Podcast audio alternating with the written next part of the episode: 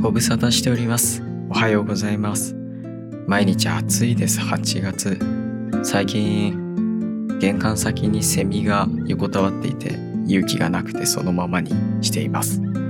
お盆を過ぎたら弔ってあげた方がいいのかもしれないですえーそんな夏なんですけれどもこのポッドキャストは九州宮崎で2020年に創刊した文芸誌「文学と汗」の編集部がお届けしておりまして編集長である私郡司が執筆人と話をすることで宮崎の街の空気をなんとなしに伝えられたらと思っております。宮崎で暮らすもしくは暮らした人たちとの取り留めのない雑談なんですが、まあ、一応文芸誌なので文学についても毎回触れるようにはしています今回も執筆者との対談をお送りします第9回の対談は文学と汗ポッドキャストには2回目の登場となります黒木隆さんです宮崎市は清水にあるカフェフラットチルコーヒースタンドのオーナーさんです文学と汗では1号2号3号ともにエッセイを執筆してくれました閉店後のフラットチルコーヒースタンドでの収録え仕事終わりのたかしさんを捕まえて話してきましたえ一日の終わりに長話をさせてしまいましたすいません2回目ということでふわっとスタートした対談になってますえー横道にどんどんそれていったんですけどもおーまあそういう取り留めのない話何卒お付き合いくださいそれではどうぞ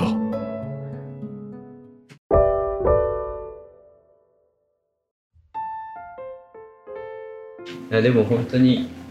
なんかもうこのうんその前に撮ってからうん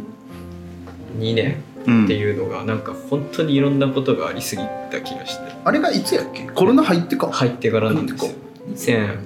いつだったかなじゃあ2000ずっとコロナ禍かそう2021年1かの1月の俺の誕生日の近くだったからあそうだた誕生日ああってことはそうか1年半ぐらい一前年半かなんですけどなんかえー、1年半かですですですだって創刊してからポッドキャスト始めたじゃないですかうん創刊したのが2020年の8月でもうへーコロナ禍になってからだったんですよそうやねそうでまあそもそも創刊する時はマジでコロナとか全く考えてなくて、あそうだそうだ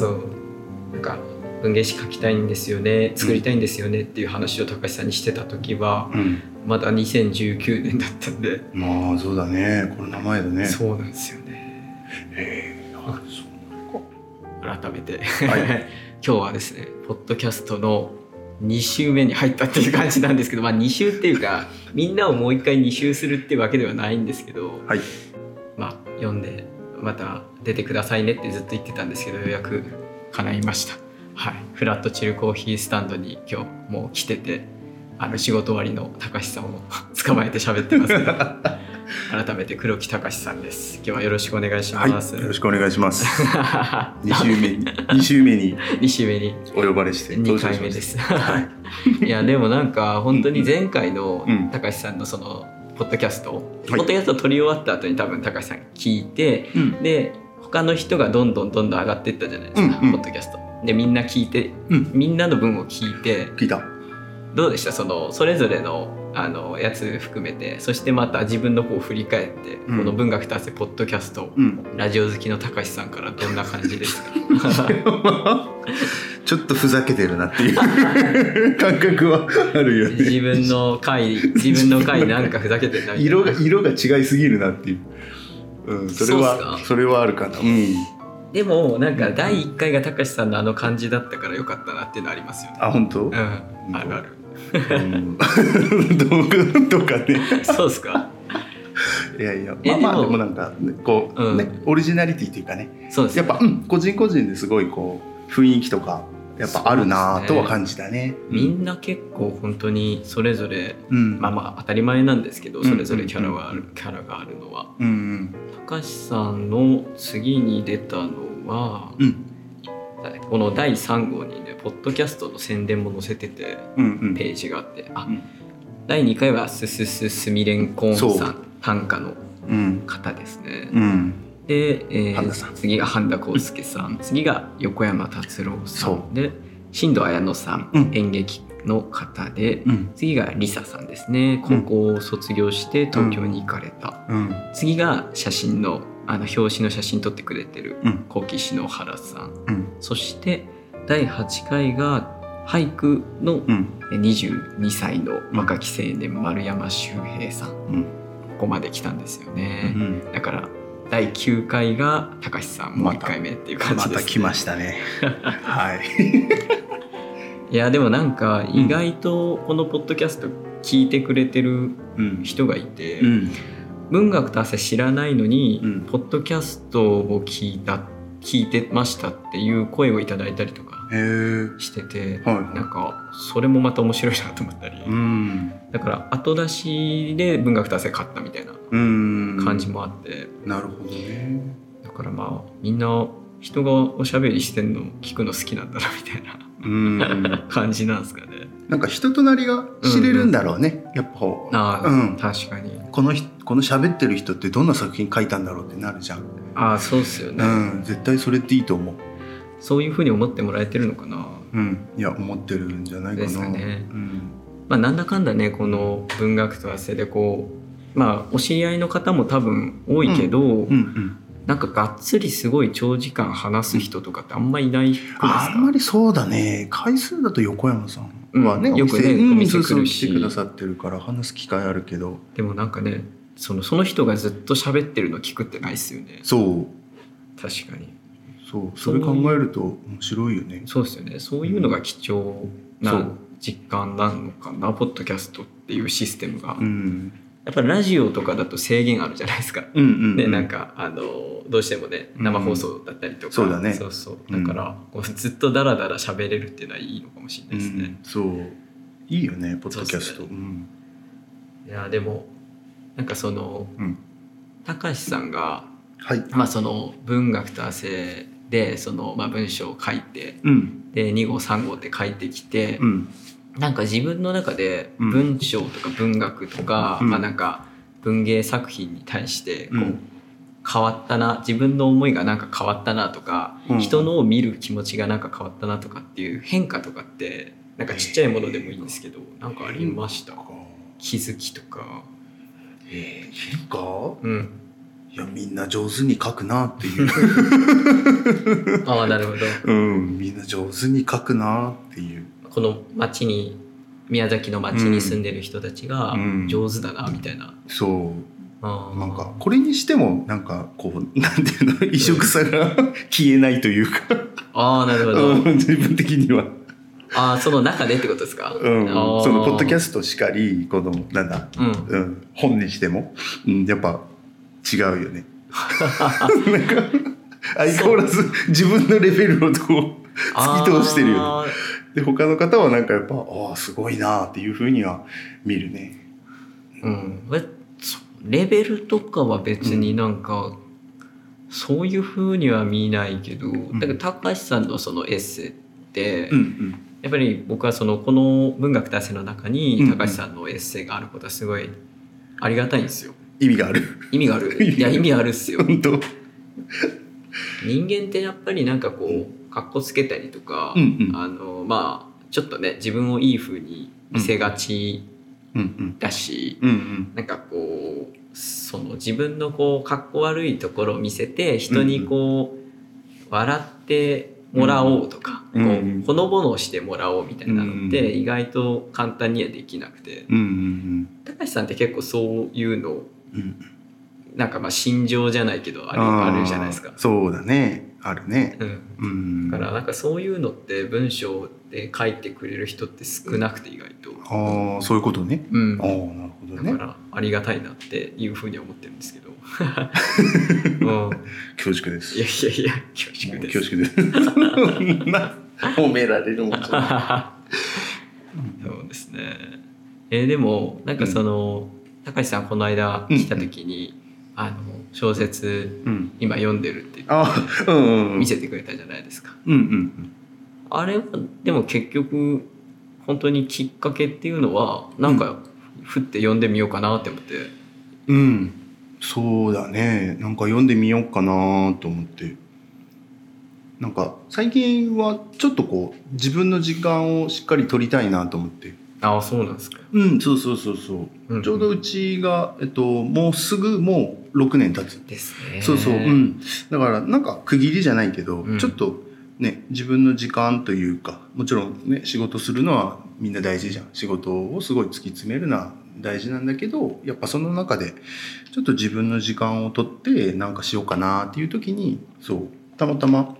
ふっと思ってへでーそれでそう古本屋行って買ってって感へじーまだ全然読めてないけどねまだほんとちょっとしかちょっとずつしか読んでないこの間見せてもらった一冊じゃなくてもうちょっといっぱい買ってるんですか。うん、とりあえず一冊だけ。で、これ終わってからまた次行ってっていう風に、なんかいっぱい買っちゃうとあれだし、それこそあるにはあるんよ、本は。うんそうそう、うんうんちょっと前に買ったやつとかあるけど、まあそこら辺も、まあおいおい読めればなって感じ。ちなみに何の本ですか。えっと、あれはなんだ小説かな、うん小説。うんうん。うん。タイトルはえっとね、タイトルね、忘れちった。タ何だろう。イトル忘れちった。僕が見たのは宮沢賢治でしたけどね。いや、うん、そそれと、うん。えっとね、今、家に家にある多分。あそうなんですね。そうそうそうそう。えーなんなんか、なんか、何の話だっけな。なんかうんお金持ちの人、あ、違う、喫茶店だ。喫茶店のなんか話、小説みたいな。喫茶店の話。なんだろう。 なんか、コーヒー屋さんのお話みたいな。へえ。普通に物語、なんか。へえ小説。そうそううん。やっぱり自分がカフェオーナーだから。えっとね、うん、っていうのもあるし、うんあの、ちょっと前にイベント出店した時に、はいあの、えっと、なんだ、フリーマーケットみたいなのがああって、はいはで、いっぱいその本を、あの、売ってたんよ自分ががそう読んだやつを売っててでそれでイベント終わった後にこうやって見て「あこれください」って言って買ったの、へそうそうえ。 2冊ぐらいあるそれともう1冊なんかあるんだけどそうそうその2冊は全然まだ手つけてないけど本のフリマみたいなのがあったってことですか。うんあのイベントでなんかそこに来る人がまあ簡単なフリーマーケットでなんかいらないもの在庫処分じゃないけどその売るみたいな、はいはいうん、そうでそれで本をいっぱい持ってきてくださっててでそれで「うんもうえこれいいんですか?」って言っても買って。うんそうそう。で、まだ全然よ読んでないけど。でもなんかその本を買おうってなるのもいいなって思うんですよね。うん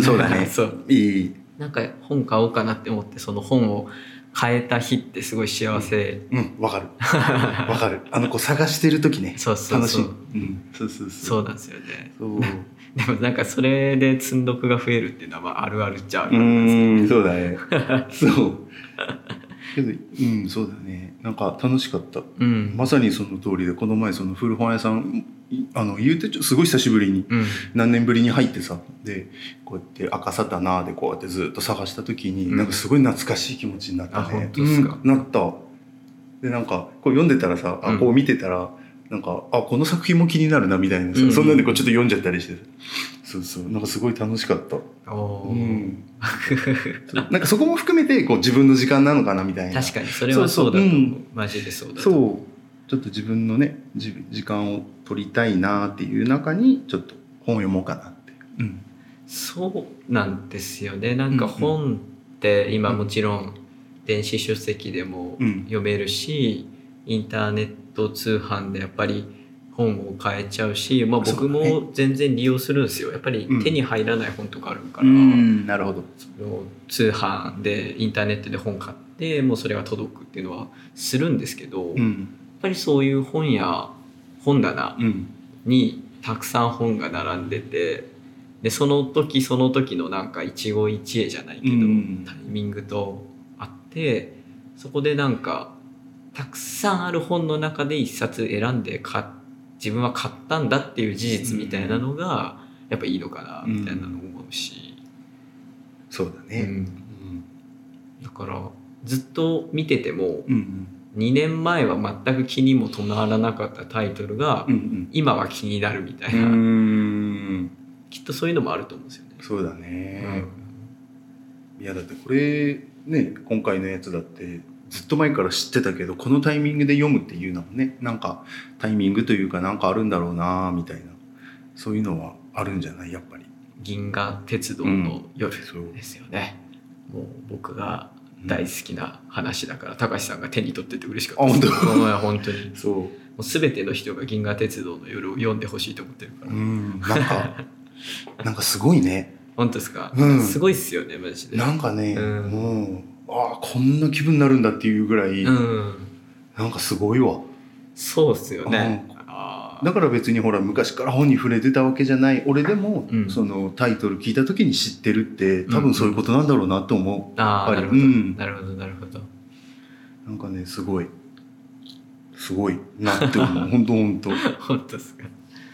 なんか文その本当に文学ってなんだろうなって考えた時に、うんその文っていうその文字の並びだけ見てこんな気分になる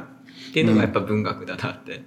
そうだね思うんですよね。本当そうだと思ううんうん同じねこう言葉を使ってるんだけどねねうんそうなんですよね。まあ、もちろんこう言い回しとか、うんねその表現の仕方っていうのが違うので、やっぱはあって なるよ、うんなるなるなりますそよ うね。そうなんですよね。はいなんか雑誌をよく読むとかはいいう話をしてたじゃないですか。うんで雑誌って今本当に出版業界的には落ち目っていうかああまあだろうね で雑誌もうんもう定期購読をするところがうんうんなくなってては美容室とかあはいはもう定期購読とかでこう毎月新しい雑誌いをうん入れてたのをやめますみたいなうんもちろんそのコロナ禍っていうのもあってああの手に取るあーなるほどねで置いとくっていうのが不衛生だみたいな感じになってそこまで来たかそうなんですよそこまで来ましたねそそれでもう雑誌いらんみたいな、うんで電子書籍が読めるタブレットで雑誌も読めるんですよだからタブレットに雑誌を買っといて、うんこう読むうんでお客さんにタブレット渡してみたいな感じになってるみたいなんですようんなるほどね、 そう紙の本で紙の雑誌うん、本はまだいいけど雑誌はもう本当にやばいかもなってああもうそんな感じそんな感じですねそっか言うて最近雑誌買ったって言われるとうん買ってないうんですよね買いました雑誌いや買ってないっすよね俺も言うて買ってないねえうんだからその魅力的な雑誌もなかなか出にくくなったのかなみたいなうーん感じなのかなって思ってえでも うん保管場所とさお金の再現なければ多分相当欲しいけどねあ本当っすか 欲しい欲しいあそうなんだそれこそほらさっきの話じゃないけどさ、うんなんかその本棚にこうストックしてる絵面が好きというかあうーんバックナンバーバーみたいそなうそうそうそうああいうのってやっぱ多分年取っても好きなんだろうなとは思うしねははなんか、うん、でそんななんだろうバーって取ってさ1時間とか2時間かけてずっとこう熟読するかって言ったらそれ以外の使い方というか絶対そうしなきゃいけないわけじゃなくてさらさらさらっと読んでさ、うんでそこから時が経ってあそういえばあの時の記事もう一回見たいなって言った時にそこだけさらって見るのでも俺は十分いいと思うんだよね。あーななるんほかど、うん、そうそうそうそれだけでもなんか手に持っておく必要性があるというかうん、うん、うん、そうなんかそれをうんなんかねそういうタブレット一つで終わらせるよりなんかそれでパッとこうね自分で本棚からセレクトしてうん開いて、ね椅子に座ってこうちょっと読むとかうんうんその、うん、時間がなんか素敵だなっていう、あはは、ねそうかうん、それが本の価値かなとかね思ったり勝手に、うんうん、ううんん、するよね雑誌しかり。うん物として質量がうん、あるっていううんそうだね。がやっぱいいってことですよね。わかんないけどね、昔、まうあ、ん言うてね、俺も。まあ、多少昭和生まれだし、まあ、そこのこう感覚と、やっぱ今の時代の感覚っていうのは。ね、いろいろあるんだろうけど。高橋さんは最近はそのモチベーション自分のこう仕事に対するモチベーションの持っていき方みたいなのでへえキャンプキャンプ。プキャンプはまあ高橋さんめちゃめちゃキャンプしてるあさあそう、ま あ、あれれは遊びだけどモチベーションかあれは気分転換みたいなあそうそうそうあれはうんもともとこうちょっと興味あるなぐらいの時にうんあのお店で知り合った男性がすごいあのやってて、うんうんでそれであこれはいいきっかけだと思っていろいろ、まあ、グッズ聞いたりとか、うんうんでそこから一緒に入ってって感じ、うんううんんあれは全然、ね、遊びとして楽しい趣味として、まあ、楽しんでるよね、うんうん、モチベーションはなんだろうねそんななんかうん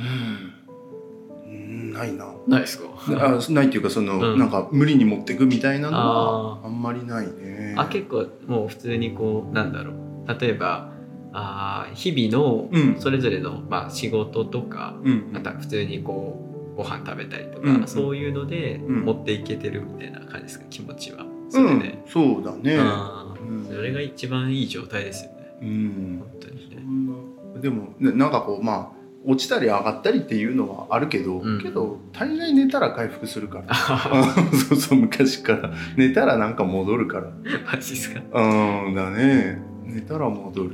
いやなんか個人的なあれなんですけど結構不眠症になってて誰が？俺がなんで？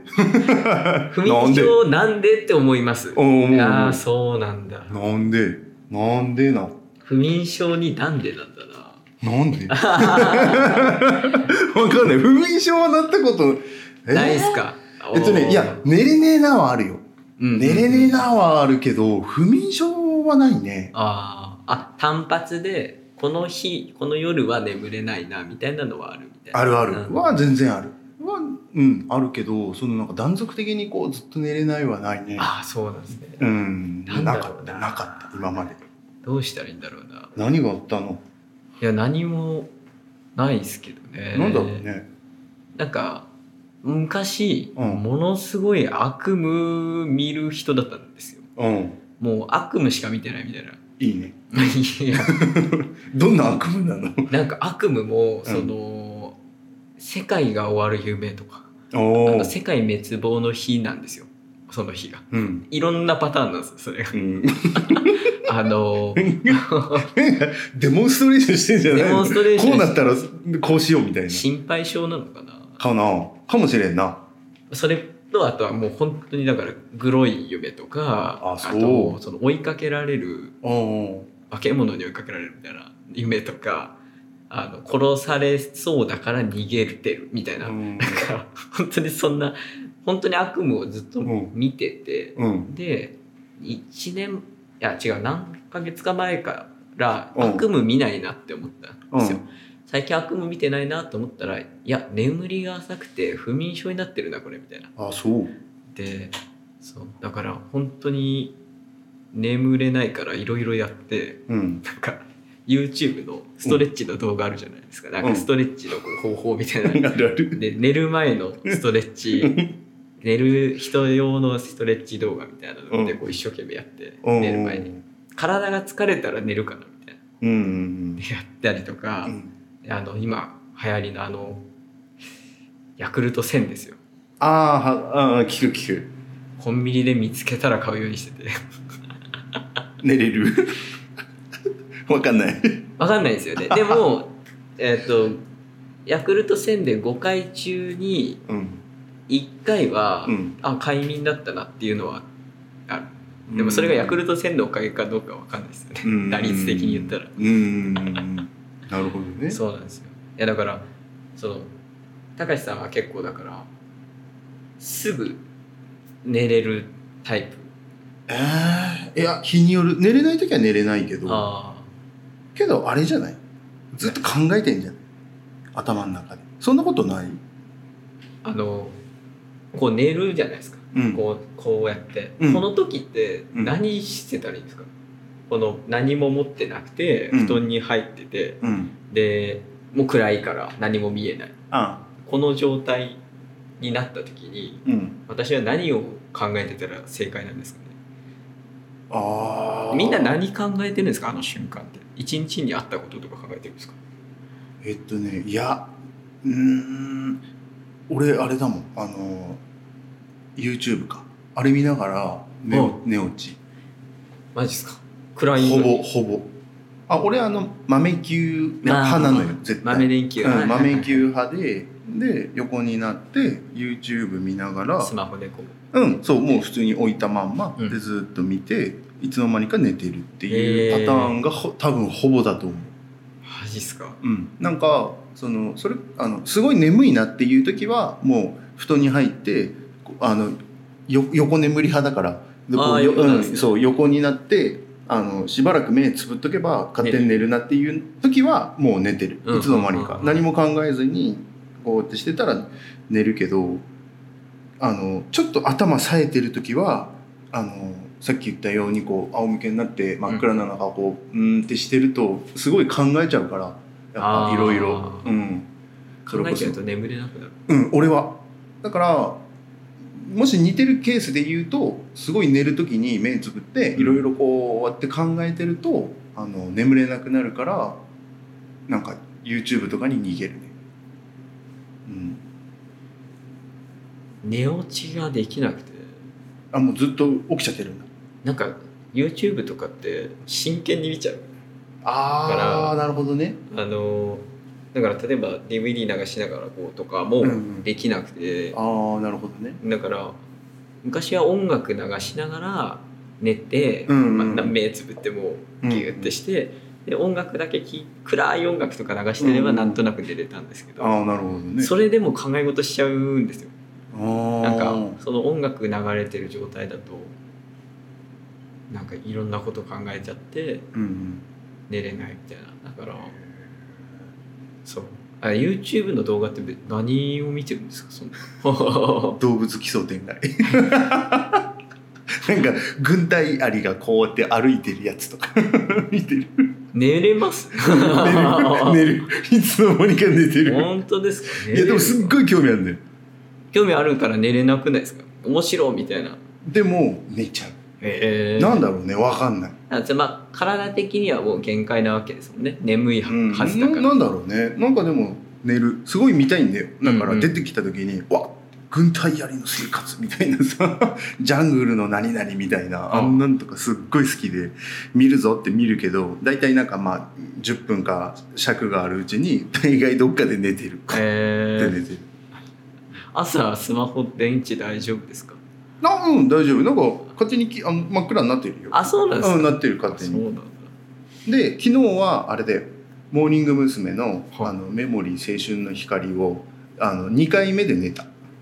何ですかで一回聞いてでこう目つぶんじゃんではい一回全部終わるじゃん、はいってなった時にあやっぱいい曲だなと思ってもう一回リピートでピッてしてそれの多分途中ぐらいで寝たそうそれはどういう感情なんだろいうい曲な 満足した満足うしん、たんそうでしょうねいい曲だなと思って、うんそうさなんかちょっと昔の曲とかあとほら、えっと、季節のうんなんか夏っぽいやつとかさ、うん夏ならこれ聞きたいなみたいなのを意外と聞いてるで、ね、こうそれ聞きながら目つぶって寝 てるいい曲だなと思ってさそうなるほどなそうすごいねうんなんか満足して寝てるでもなんかそのいろんなエンタメのうんうんコンテンツがうんうんあって、で最近自分は何を追いかけてるのかなって思って、うんまあ、みんなは何を追いかけてるのかなってうやっぱりすごく大事じゃないですかなんかその世の中のまあ本当は別にそこ大事ではないんだけど、うんこうやって、まあ、文芸誌のね編集をしたりとか、うんまあ、いろいろしてるとそういう周りの人はどうしてるんだろうみたいな終焉のことみたいなのがすごい気になるんうんですよ。で私その友達がいなくてうんうん誰も参考にできないっていうのがあって俺はえ俺はいや俺高は橋さんちょっ俺をとそこにカウントしろ高橋さんは特殊だからな。うんと特殊 高橋さんはでもサブカルうん人間自分は思ってないけどそうでもないよそう高橋さんはその無自覚サブカルうん人間じゃないですかうんうんそこまでねですけどうんその例えばあー「俺はこういうのが好きだからうんこういううーいうなんだ人間なんだなみたいな感じの気負いみたいなのが あると思うんですけどうんあ高橋さんってあんまそれないですよね。ないね ない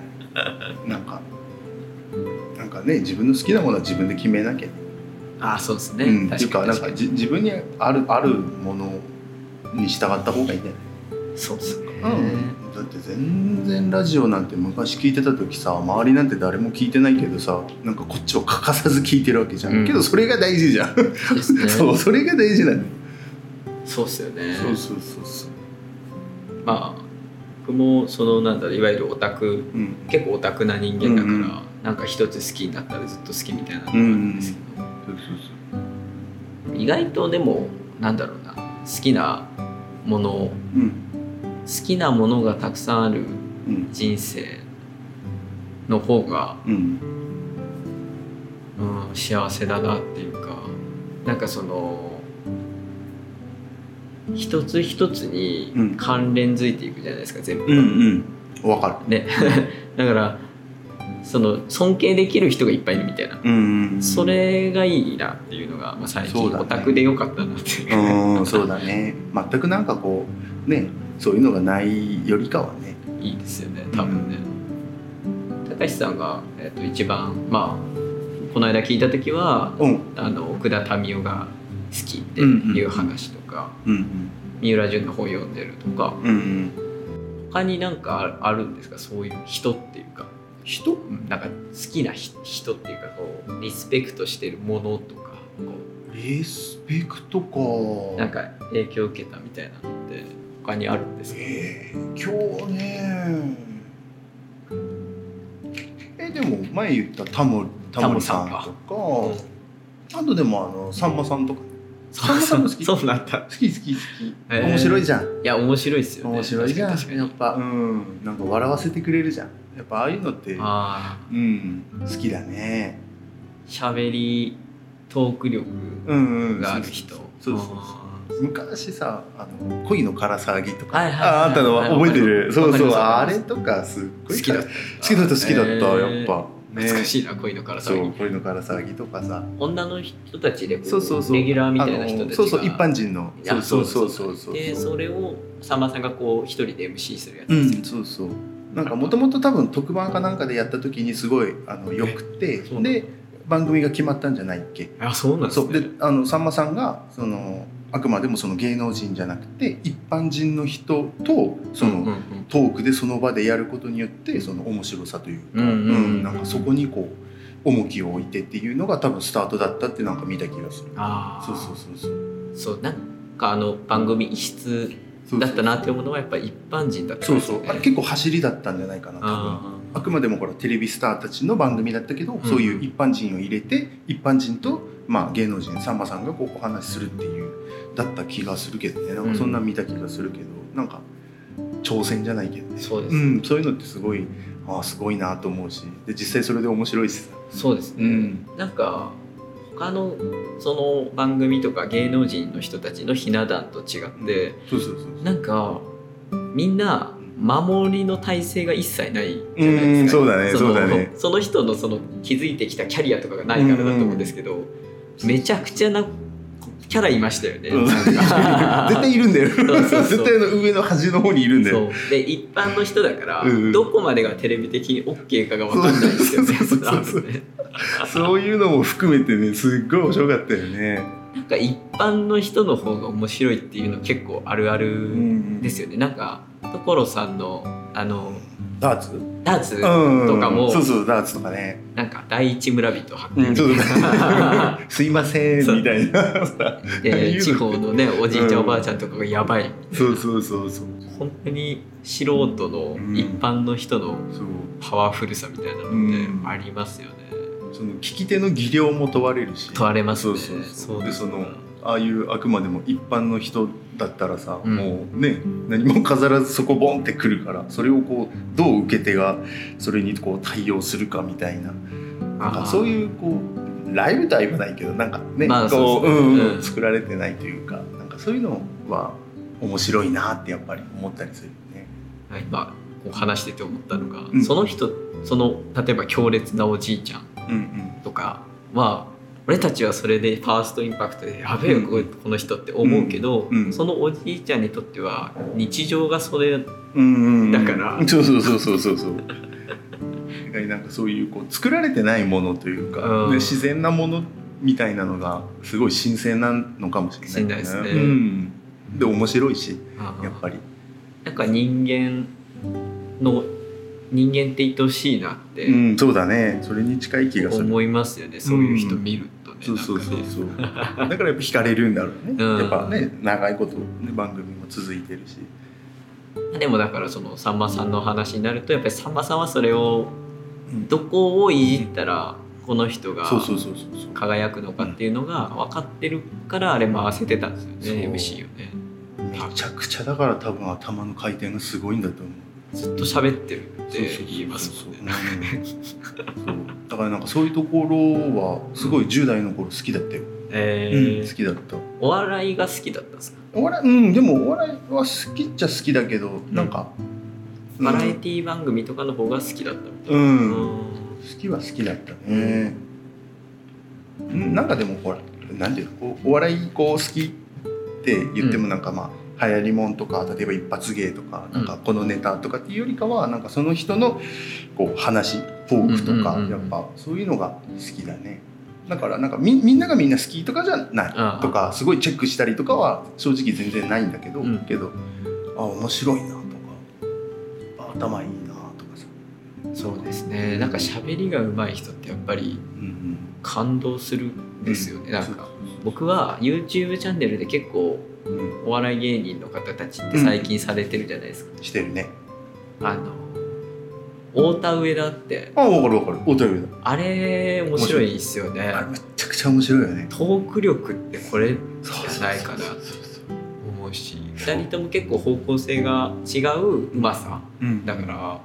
感動するっていうかめちゃくちゃ面白いよねねえ面白い、上田さんのあのなんだろうなツッコミの持ってきき方、持ってき方例えのすごいじゃないですか、うんで太田さんはすごいトーク自体がうまいっすよね、うんうんあったことをうん起きたことを話す時のそのトーク力が構成なのか何なのか分かんないですけどなんだろうねめちゃめちゃうまいですよねうまいあの番組は相当面白いね面白いですよね面白いあれ相当面白ないんか本当にだからそういう話うまい人とかのやつ見ててうん憧れますよね、そうだうねんそうそうそれに近いのかもねあうー、んああいいなみたいなうんうんううんあとは俺はあの中川家のチャンネルをよく見て てああ中川めちゃくちゃ面白いよね中川家の何がすごいっていまだにずっと兄弟な のにコントをマジでずっとコントの動画上げてるん ですよ。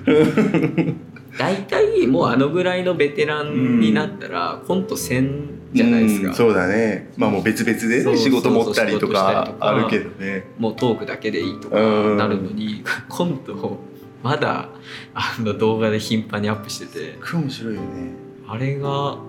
やっぱいいなっていう。面白い面うん白い香川家は面白いなんかなんかなんだろうねなんかさ、はいめちゃくちゃ面白いけど、うんすっごいなんか番組のこう、うん MC とかにバーって出るわけじゃない、はいまあわかんないけどね、うん俺が見てる範囲だいと、やいやないうんですじゃなくてすげえなんかこうなんでニッチな層というかさいやニッチなんニッかチだと思うそうそこに爆発的にはまるというか、うんねめちゃくちゃ面白いよねいや MC は無理だと思うあの二人、ね多分そうだからもうあれがあの人たちのやり方なんだろうねそうですねもう、うん、好きなことをするみたいなまあわかんないけどそういうスタンスというか 面白いよね中川家の弟が弟鉄オタじゃないですか鉄道オタクであ鉄オタなんだそあうの真似はするよねそう真似もするんですけど、ねうんうん実際に鉄オタであでそなうなんんだかの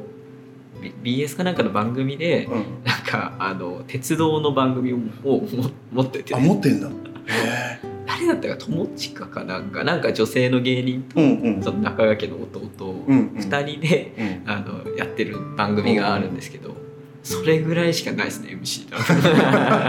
それもで ももう趣味みたいなもん趣味だなんよですよなそ好うきなそれこもとだ全然よな回してるとかじゃないそうそうそうただ鉄道の魅力を語ってるだけなんですそういいよねそうねいやだから中川家の YouTube チャンネルはコントが更新されるたびに見てますよ本当笑っちゃう笑っちゃうし何がいいってやっぱお兄さんが面白いっていうのが、ああそうだね世の中にあんまり伝わってないのがいい ですよねそうだね中ま川あ家わかるわかるわかる弟ばっかりじゃないですか、弟強いもんねそうそう弟さんで強いももおんね兄ちゃんがめっちゃ面白いですよねああうんまあねそうそこがなんかいいですよねなんか生と同みたいなところちょっとあったりするあーなんそうかですパねッと見確かに確かにうんなんかそこどのっちもめちゃゃくちゃなんですよね、うん実際はねそこのそうそうその生の人の面白さに気づくってやっぱいいよねそうですねそうそうそうそう なんか、まあ、今結構、まあ、お笑い中心であったけどインプットの話をしてきたと思うんですよああなるほどねどういうふうにうんなんか、あーいろんなものを見てるかって話なんですけどインプットねうそうだね、うんインプットねだから他者の、うんお何かしたことをう受けてうんだからそれが面白いうん楽しいかっこいい、うん受けてじゃあ自分のそれのアウトプットはうんうんどうしていこうかっていう話で。ああなるほどねなんですけど、まあ、高橋さんはまあカフェのオーナーとして、うんまあ、カフェという場所を、まあ、営むっていうことが、うんまあ、今のこう生き様ではないけどそうだねいうものじゃないですか。うん今、うんえー、ともうすぐ、まあ、6年になるこのフラットチルコーヒースタンド、うんまあ、もう本当にだから前回の収録からまるマジで変わってるんですよその中のあの、まあねえー、とレイアウトっていうか。うんそのカウンターテーブルももうなくなったし、まあ、これ全部高橋さんがやったっていうのがマ ジでうんすごいんですけど、うんうんなんか少しずつ少しずつこうやっぱり、ね、変化していく時代に合わせておうん店の形もまあ変わっていってっていううとんころでやってると思うんですけどうん最近はなんかこうこういう野望があるとかなんかこういうふうに日々なんか思ってるとかこのカフェに対してフラットチルコーヒースタンドに対してなんかありますかないの よないんです かないんだよないんですか、全くないおおー、全くなんか、うんいやそれこそさっきのさ話じゃないけどそういうことって考え出したら寝れなくなるよああそうそうそうそうかやっぱ悩む時は悩むしうん考える時は考えるしさううんーんってなるじゃん、うんけど導き出した答えが流れに身を任せるというかああなるほどそうなんかお店をこうアップデートさせていくとか、まあ、こうしていくっていうのはあるけどなんか最近まあわかんない1年後どう考えてるかわかんないけどうんい今思うことっていうのは逆にもう変えないこと、うんもうずっと同じことをやるうんうんうんっていうのは何ぞやってなったらもうコーヒーを作るってうんうんもうそれだけに意外と集中うん今はしたいなって思ってるからあー何にもない今もうそうだから変えないっていう、なるほどうん、なんかそうしていくとまた見えるのかなってそうなった時に、確かにね、うんなん変かわらないっていうのも意外とむずいですからそうそう、んずっと何かを追い続けていくっていうよりも一回その歩みをしばらくずっと止めてみようみたいな。うんずっと、うんうん動かずにいたら周りは進んでいくじゃんそうですねそうそうなった時にどうなるんだろうなっていんう、うんうん だから、うん、そんな何にも今は考えてないね。 なるほどうん、フラットチル5年目の今そうそそうその場をここの場をう。うん、こうしっかり保ち続けるみたいな、ちょうど6年っていう、えっと、飲食店って区切りなのよ、6年って。あそうなんですかうん、そうそうそうそう。それが6年っていう区切りを迎えた時うに、んまたその6年前というか、ひ一周期が終わった時に、さあ、ここからどうするってなった時に、うんいや、そもそも一回じゃあ最初に戻ってみよう的なさ。 うんやり始めた時のうんなんかそう意外と見失いがちというか、うんうんうんそうだから今はなんかそういう気持ちだからまあ何も変わってないけどちょっと新鮮 なへー ほんとほんとなんかそんな感じ、うん、なるほどなまあ相も変わらず6年経てどまあコーヒー作ったりとかするのはやっぱ楽しいし、うんうんうん、そうそうそうだからああその気持ちはこうね変わってないというかむしろそれに関してはちょっとね上にこう上がった熱量が、うんうんうんうんっていう部分ってすごくあるから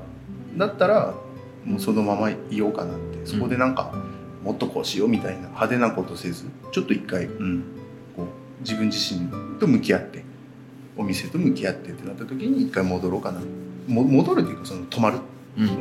なんか今のその感じに集中しようっていう感じあ今は、うん、なるほどなそうそうそうなんかそんな感じです、そっかうん、そしたらまたなんか見えるからきうんうんっと、うんね、時間は過ぎるからそんな感じはあいやいやはあなんか本当にうんまあもうだから6年経つのかっていうう、ん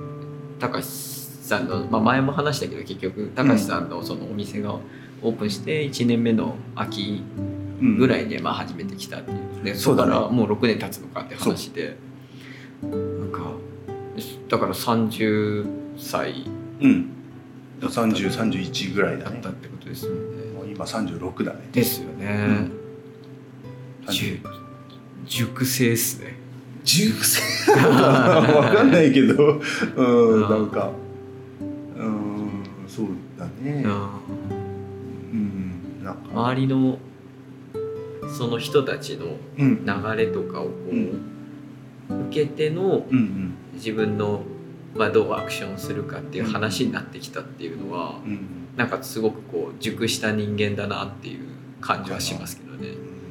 なんかそれは別にその受け受け身であるとかじゃなくて、受け入れる懐があるみたいな。うんそうだねうんああなんか一つ考えたのはその年齢っていう数字が変わっちゃったじゃん30から36っていうはいはい。ってなった時にその自分がどうこうっていう前に多分周りの人の見る目が変わるんだよね30歳ですっていうのと36歳ですっててそうそうそう例えば、うん、その中で、まあ、何かしらプレッシャーを感じる人ももしかしたらいるかもしれないし、うんね、30の時の自分と36歳の自分じゃおな何かをする時にやっぱプレッシャーとか重みとか期待とか人のっていうのがもしかしたらそういうのって年重ねるごとに強いのかなあーって個人的にはちょっと思った部分があってけどそれを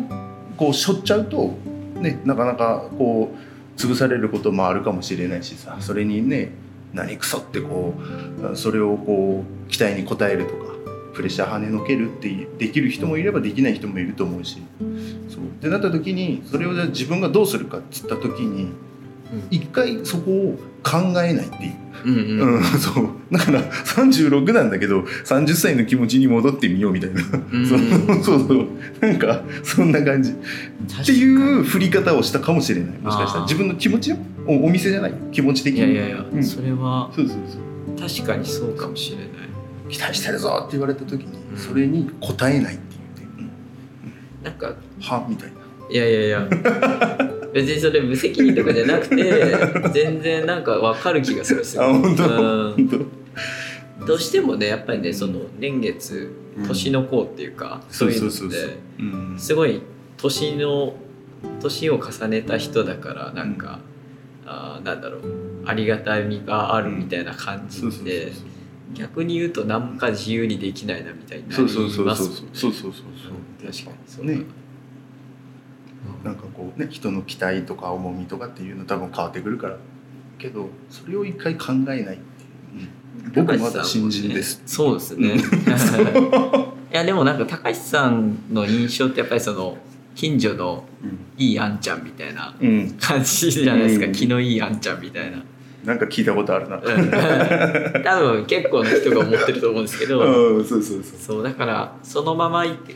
そう俺たち的にはそのままいってほしいし、そうそうそうそれがなんか急にこうなんかさ腕組んでさなんかこうね大物感出されてもさ なんだこいつっていうふうにもしかしたらなっちゃうかもしれないし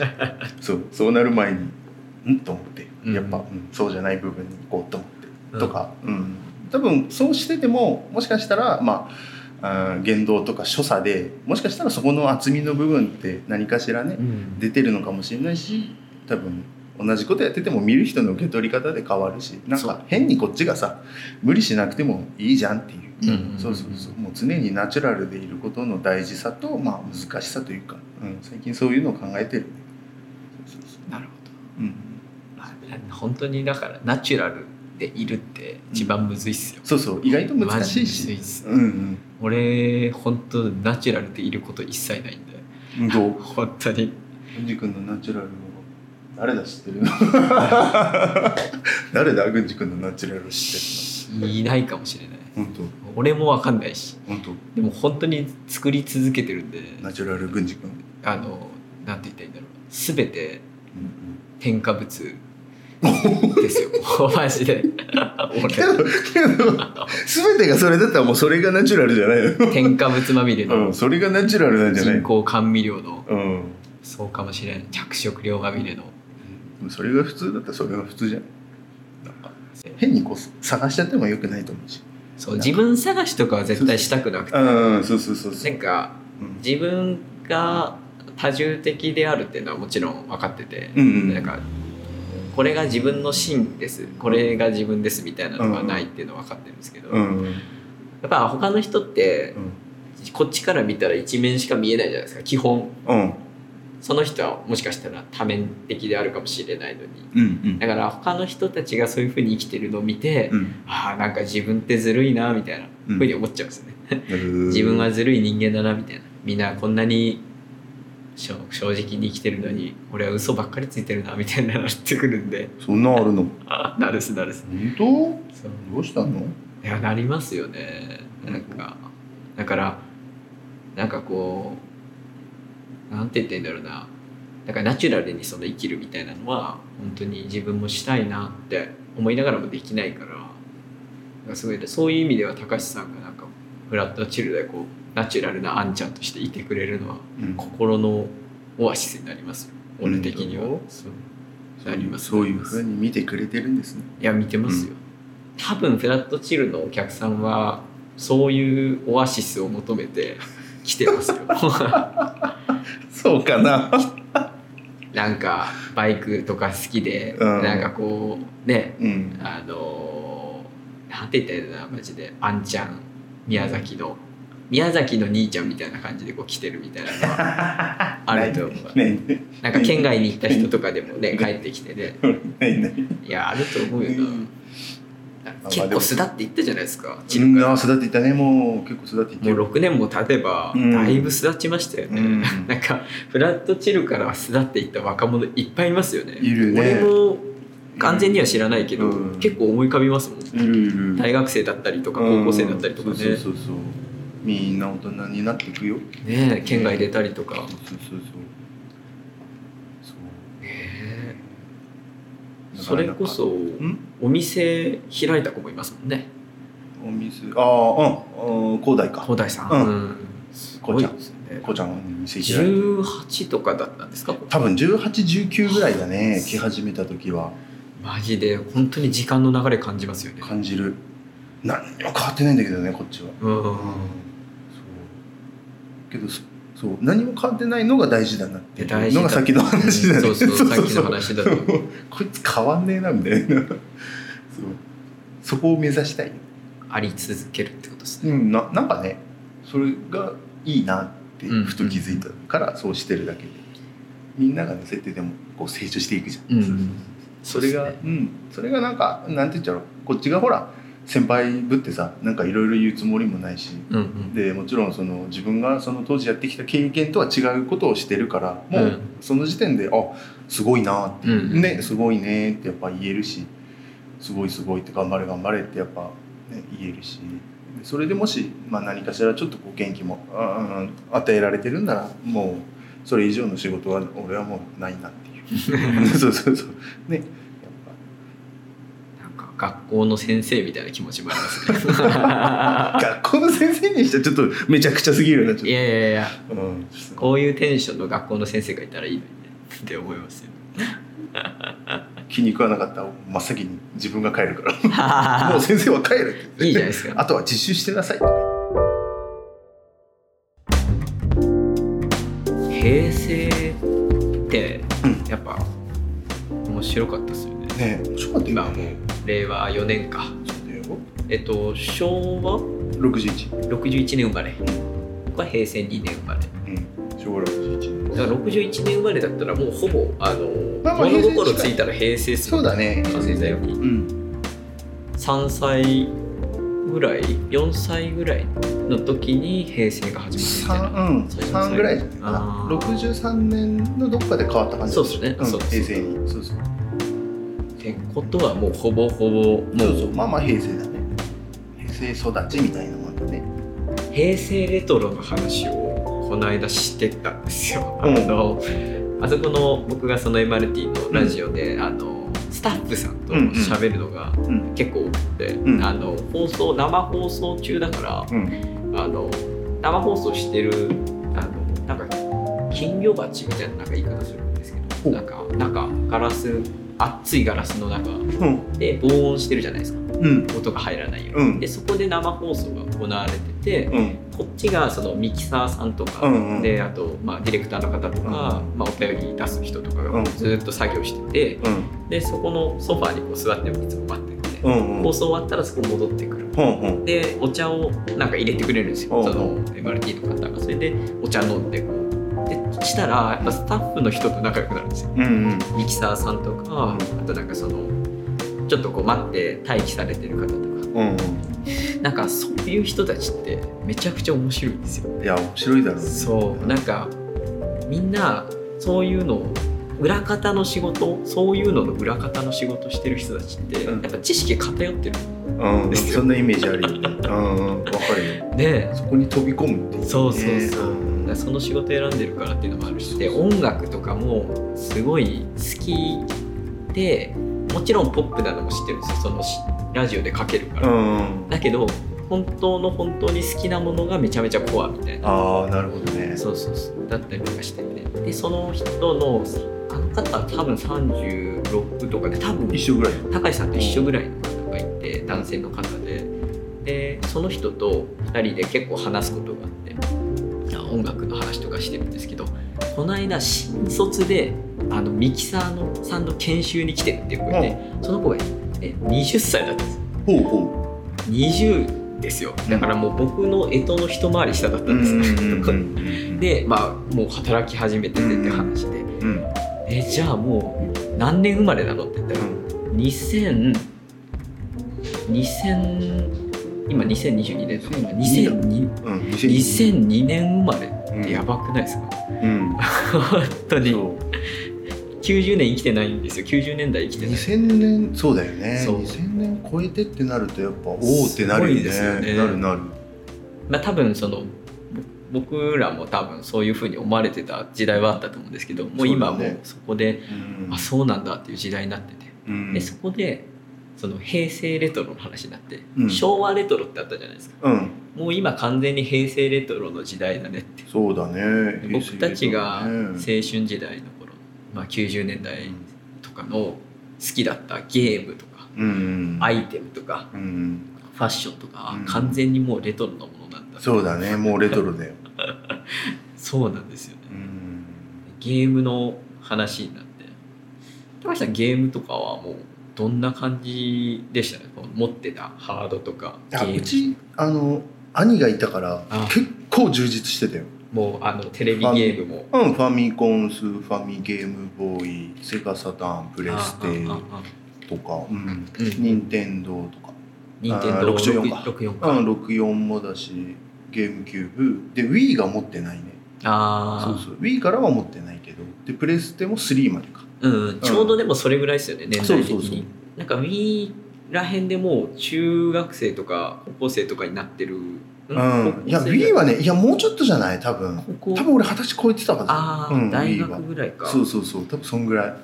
だから僕もすごく強く記憶に残ってるのは64、うん64とか、ね、 64とプレステ2。そうだね64とプレステ2はねなんか間隔長かったね長かったですすそようね。スーファミ来てでそこから、まあ、プレステ1も長かったけどプレステ2と64ぐらいがなんか結構長くてずっとやってた記憶がある、ねやえ、っゲてたームボーイも僕はゲームボーイアドバンスがああ長かったですええね、世代だったんですよねう。ちらはもう初代だから初代ゲームボーイですかそうだよあの炭酸電池4本使うんだぜ 炭酸電池白、白い。そう白いやつ箱みたいなごやっつついやつですねうん炭酸電池4本入れるんで後ろにあれすっげえ燃費悪いですよね。そうあのこうランプが消えるそんうでそうこすうねぐで急に消えるからね急に消えるプンって消えるからね全然セーブできてないしそう全然セーブできてないしかもあの初初代のゲームボーイはあの全然あの画面が暗いそうバックライトとかないからなさかったっすよ暗いんだよ明るいとこじゃないとできそうない明るいしとこじゃないとできないで白黒なんかうん多分イメージ的に昔のゲームボーイとかの携帯ゲームって白黒だったんでしょうみたいなふうに若い子が言うけどうん白黒じゃなくてなんか緑だったっすよそうそう緑色っぽい感じよ ねそうそうそうそう緑に濃い緑あるみたいなそうそうなんかそんな感感じじよねあすごいねいい表現するねいやそうだいいよ表現するねいやいやそうですかそうだったんですよ白黒ではないよね白黒ではなかったん白黒ではなそいうでもあの電池があのなくなっていくと薄くなるんですよね画面がそう画面が薄くなってくるのあやばいみたいなねやばいみたいなお母さん炭酸電池どこみたいな炭酸電池をすごい消費する子供ってめっちゃ嫌だったでしょうね親的にはねねだからよく買ってもらってたっすよねなんか一色単にされてさこれどれが入ってるかわかんないよみたいなねいろいろ組み合わせてさそうですねねやってたよ使い終わった電池をちゃんとその分けなくて子そう供わそだうかそうら分けないんだよもう一色単にしちゃうからそうどでがしかも入ってる切れてわる電池と新品の電池同時に使うと多分消費が激しかくてんないそうなんかよくないんだよねそう良くないからそれでまた消えるみたいなそうそうそうからの充電電池に行くからねそうそうそうそう小学生考えるからねそうなんですよ充電電充池電電池これならっていう充電電池でも結局その子供本当にちっちゃい子なら買えないから小学校低学年とかだと、うんでも持ってる人羨ましかったですそようねうん充電電池バリバリやとかあー充電電池すげえなそうだよ充電電池あれミニ四駆も早いからね充電電池使ってあ超な早んいかからそういうのありましたねそう超早いからね充電電池使ったあれなんでなんですかよくね そのあれでも大会はダメだったよねあはいそうなんですそう大会ダメだよあれ充電電池使ったらダメあのタミヤのあのなんかアルカリ電池みたいなあそうだああれじゃないとダそうだメ公式でしたそう公式あれじゃないとダメえモーターミニ四駆って、あうの中にモーターをねいろんな種類で売ってるやつを入れてってやつですけど、うんモーターってうん性能差ありました、あると思うよ多分だってトルクチューンモーターとレブチューンモーターでなやっぱりあれ違うじゃん懐かしいそうトトルルククが上がるでレブが直線だろあれ本当に性能違ったんですわかんないけどちゃんとしたコースを走ることないじゃないですかもう道路を走らせるしかないじゃないああ俺でもね友達があの持っててあのほらこうコーいスうですこかもっとも持ってた持ってたあれやってたよですかマジっすかそうでバーンってやったら最初左コーナーがあんで、うん ブーンっていったら俺のやつ絶対何をどうしても一発目のカーブでコースアウトしちゃうからそっから 先走ったことないんだよ俺 行けと思ったらすぐバーンって飛んでなんダメでじゃんあのここ名前忘れたけど何前のフロントのここにくるくるローラーローラーですけど、うんローラー回るやつをつローラーつけるじゃないですかいろいろなんか付属じゃなくてローラー別売りのやつそうそをうそ買うってとかそうそうそうあれが良くなかったんじゃないですかあれでくるって回んないといけないとか俺でもこんなあれだぜコースアウト防止のこんなあの棒みたいなありましたね綿綿棒みたいななんでありましたね俺つけてたんだよこれなら大丈夫だろうと思ったそう そうら案の定飛んでいくよねもうねスポーンってね早すぎたんじゃないです今かわかんない なんかダメだったんだろうねえー、他の人は大丈夫だったんですかそうみんな綺麗に走るんでだから俺は勝ったことがないんだ ミニ四駆で ミニ四駆で勝ったことがないパワフルすぎたのかなわかんないえあんまー、りで才あんま才能なかったなあれミニ四駆のああんま才能ないな 俺はもミニ四駆の肉抜きとかありましたよあったねあれいや俺俺はやってないよそこまでは俺は全然やってないけどあの外側のおなんて言ったらいいのミニ四駆のカバーボディねボディをボディうんあのカッターとかでこうそうそうカッターでこう切ねって、あのこんなこう、まあ、網みたいなのをこう貼るんでそうそう子供とかはねそういうのただ憧れるだけで軽量化だっつってね 何あれ軽量化だ何が軽量化だってそう何が軽量化だってあれでも大事だそういうの大事だ言ってたなミニ四駆なでもそれも平成レトロか平成レトロです今もねやってる人はもちろんいるあいるいる見ますもんねそう今のやつちょっと進んでるもんねなんか面あ白いーだいぶ進んでるんじゃないですか面白いなんとか式っていうとこ書いてあるあそうなんですかそうそうそう調べてみようなんかでもそのその当時の、まあ、まあ文化とか多分ねその俺たちがこうやってうん楽しかったよねとか言ってるのを、うん俺たちが子供の頃に親とかがめんこが楽しかったとかあああのベーゴマかあーなんかベーゴマ楽しかったとか、なんかそういう気持ちなんでしょうねそうだねお竹とんぼとかね竹とんぼとかでも俺たちの世代の時にベーブレードとか流行ったじゃないですか ああのベーゴマをおもちゃ化した、あうんえっとベーブレードっていうおもちゃがあってなんとかシューみたいなやつやろあ忘れた、なねなんかあるんだよねシューって言いますね、うんなんかあのプラスチックと鉄の輪でできたあれが結構同世代で僕すり鉢みたいになっててすり鉢みたいなキャンプキャンだろそうそうそううんでも結局あれもコマじゃないですかうんこも 自動だなそうシュッだから僕たちはなんだかんだ言ってそういうフィジカルを伴った遊びをめちゃめちゃしてたそうだねと思うんですよね、そのなんか自分のこうこうやって引いて、うんうんえーまあ、手を使って引いて早く駒を回すとか、うんうんなんかミニ四駆こう走らせて一緒に走るとかなんかやってたと思うんですけうんうど、んで今その令和になってで今の子たちのこととかをこう考えるとうん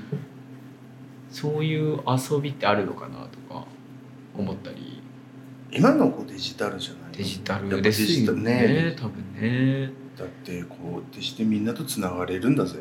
LINE とあかのゲームとかゲームオもンそうラですねインじゃん俺らの時通信ケーブルだからねそうですよ通信ケーブルだ 通信ケーブルだから1メーターぐらいしかいかないからね通信ケーブルを持ってる人の家に集まるしかなくて、そうそう間違あいないとその人がこう持ってきてくれるそそうの人が持ってきてくれるまでできないからゴーストとあのゴローンを通信してゴローニャとゲンガーにゲンガーにするそうだよしないとダメだから そうそうそうそうでまた戻すんだよそうそうそう な二度手間じゃねえかっつう本当に戻すんだよ結局あのでもあれがやっぱりその楽しかったですよねそう楽しかったよ本当にでねきたみたいなそうワクワクするもんねそう明日通信ケーブル持っていくわみたいなそうそうそうそうそうそう楽しかったよねなんかその学校にねうん持ってきて、まあ見つかって没収ダみメだたよいな、学校持ってったらダメだうん、よ、うん、学校持っていくことはあの犯罪だと思ってたよ真 めちゃめちゃ真面目じゃん面目学な校持ってったらダメだそう、ん、そう先生に見つかったら怒られるぞ本当に悪いことしてるみたいな感じでしたよね、そうもうヒ日ヤヒヤしてんだよなあのデジモン持ってくるとかねあデジモンねデジモンはでも持ってきてたっすよみんななんかここっそりねえデジモンでもぐ何歳ぐらい軍事軍であでも小学生ぐらいか一緒かそんな変わらんもんな、うそうっすねっすそうだねデそジんな変わらモんンな小学校の高学年ぐらいそんな変わらんね、うんん中学年か小小学校中学年34年生ぐらいだよねあれこうやってこうくっつけてバトルするんだよそうそうねそうくっつけてそうそうもう何が楽しかったんやろうと思いますよ ねマそうジで今思えばね本当に今思えばねたまごっちと卵ってねおデジモンデデジジモンねモンはもう欲しくて欲しくてしょうがなかったですよねうん振ってねなんかペンデュラムやろ そうそうそうこれペンデュラムやろマンボそうそケうそうマンボケになってるやつあれみんな手でするから意味ねえんだよそうそうそう、こうやまってすく万歩計として使ってねそうこうやって全部すく万歩計系のそういうゲームがめっちゃ多かったですよねあのドラクエのスライムのやつだろこうやってえー、何ですかそれえ知らない俺スライムのやつあったじゃんこんな俺は今ピカチュウのやつを知ってますピわあカチわからュウんおそれわからんねへわかえらんポケットピカチュウだったかなあなんかあ名前聞くとあれだな本当ですピカチュウと一緒に歩くみたいなあの万歩計になっててまあみんな振るんですけどめっちゃ楽し いじゃんめっちゃ楽しいじゃんそれ夢ですからね夢だよねそうそうそうあでもスライムと一緒に歩くみたいな感じなんですかスライム育てるみたいなあれああれあれなんかマップがあんだよゲームの中にそうで沼地に行って沼地に行ったらあとバブルスライムになったりいろいあろあなるほそうホどイミスライムとかいろいろいるじゃんはぐれメタルとかドラクエのスライムはそのスライムが基本形でそうスライムい基ろんな本形でそうなんか場所に行って、うんうんなまな何するかは忘れたけどそこに行くとこう進化するからだからそこに行くまですげえ振るんだよ そう本当に動くからさそうスライムスライムが。みんな歩かんからなそうみんなあれかねあこうやってみんな手でふ手でこうやってするからさあの世代みんな腕が太いんだよト嘘ばっレーかニングでり嘘ばっかりこうやってすっからそうそうあでもそういうのありましたね、うん万歩計系のゲームで妖怪ウォッチとかねあーりウますォねッチはもうもう俺大人結構だもん結構だもん結構うん20後半だもんそう俺半ば後半ぐらいあ違う妖怪ウォッチじゃないわ妖怪ウォッチじゃないわ妖怪ウォッチは僕も大人でもう妖怪ウォッチを販売する側だったん ですよあのなるほどなるほど妖怪ザーだ妖怪ザあーわかんない俺そこまで行くとわからんーわ万歩計ゲーのゲームうんうんで妖怪全国津々浦の裏の妖怪に出会うっていうやつヌラリヒョンとかそうそうそれを横山達郎あの ピアニストの横山達郎が大人になってからあの中古で手に入れてやって んのやってて「ほら」っつって家に行った時見せてくれました本「すごいいでしょ」っつってなんて答える「 懐かしいね」っつって懐そっか同世代かかしいねこれはさそんなイメージないけど本当ですかガーさんゲーマーなんで面白いよねね意外と面白いよねみんなの意外性みたいなのってねやっぱり面白いね面白いですからねうんなかなそうだねか横山さんそういうとこ知らないからねあそうか知らない横山さんっていつもどんな感じですかえなんかふ普通にずっと座って最近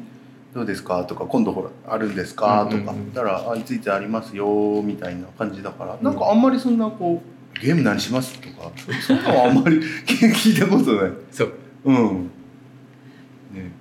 一回話すと面白いと思いますよ、本当うん、なんか、うんああの人は面白いですよかかあのニヤニヤしながら多分答えてくれる いやこう見えて結構アウトボクシング派だからあーあそんうまりあんまりなんか入らない確かに確かにいやそうあのカフェのオーナーってそういう人多いですよね何あのそあんまり内側に入っていかない人外側からこうあのあーこの人は OK って思うまでがめちゃめちゃ長いですよそうだね、うんある程度取る距離取るねシュッシュッやっぱ分かんないじゃんシュッシュッだからそれがすごくいいなって思ううん僕も本当に宮崎の街中のたくさんカフェにお世話になうっんうんて、うんうんでそれぞれのカフェオーナーの個性とかも知ってるんですけど、うんまあ、僕が行く僕が好んで行くカフェが多分そうなんですねあーそういう人のところに行くんだと思うんです僕自身がうん結構みんなそんな感じですねなんか全然なんかそれが心地よい距離を生み出してるそうそうそうのかなって思ってうん距離測れる人ってことじゃない、そうっすね、うんそうっすね人によってちゃんと距離を測れる人っていう、うん確かに確かにうんね